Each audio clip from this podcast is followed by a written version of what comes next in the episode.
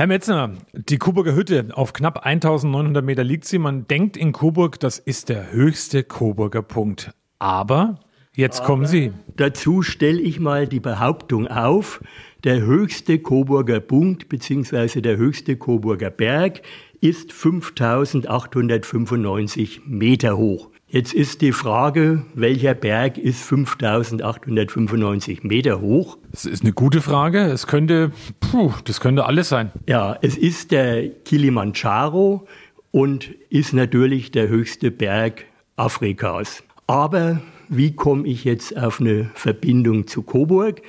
Wir hatten eine große Safari-Rundreise in Kenia. Als wir von Nairobi dann zum Amboseli Nationalpark gefahren sind, haben wir das erste Mal den Kilimanjaro aus der Entfernung gesehen. Und da hat uns unser Guide erzählt, ja, der Kilimanjaro wurde von der englischen Königin Victoria dem deutschen Kaiser Wilhelm zum Geburtstag geschenkt. Da hat es bei mir erstmal geklickert, aha, Königin Victoria, verheiratet mit dem Coburger Prinz Albert, war ja seine Cousine, also auch von daher schon mal ein Bezug zu Coburg durch Victoria. Prinz Albert hat ziemlich die politischen Geschicke vom Hintergrund aus gesteuert. Ja, und Kaiser Wilhelm II. war ja ein Enkel von Königin Victoria, also auch da ein gewisser Bezug zu Coburg. Gut, meine erste Reaktion war dann, als wir im äh, Amboseli Nationalpark eingetroffen sind, habe ich mein Coburg-T-Shirt angezogen, was ich dabei hatte und habe mich von meiner Frau vor der Kulisse des Kilimanjaro im Hintergrund fotografieren lassen. Äh, wir hatten Glück, dass er nicht ganz in Wolken war, was relativ selten vorkommt. Dazu muss man wissen, dass nach diesem Geschenk tatsächlich die Grenze geändert wurde.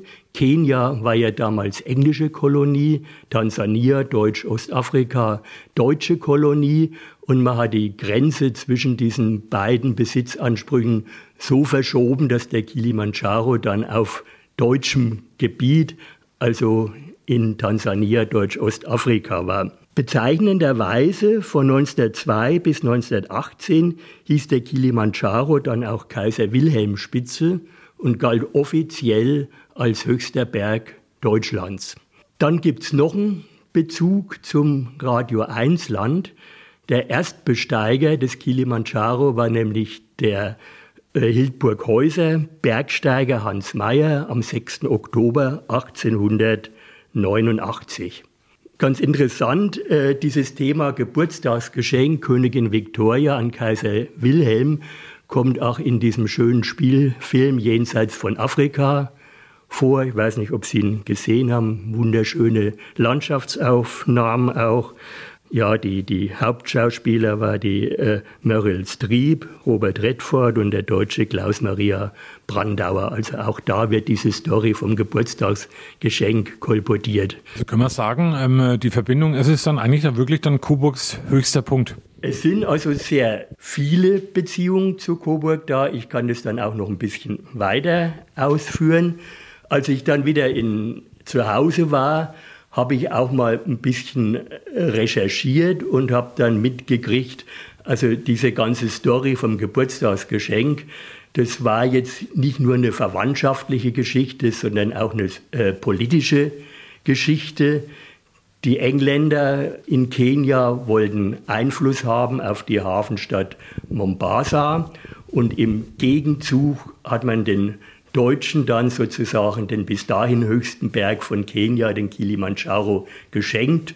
Und man muss sagen, auch deswegen, weil Kenia noch einen zweithöchsten Berg von Afrika hatte, den Mount Kenya mit 5200 Metern. Da war es dann relativ wurscht, äh, ob da einer davon weg war.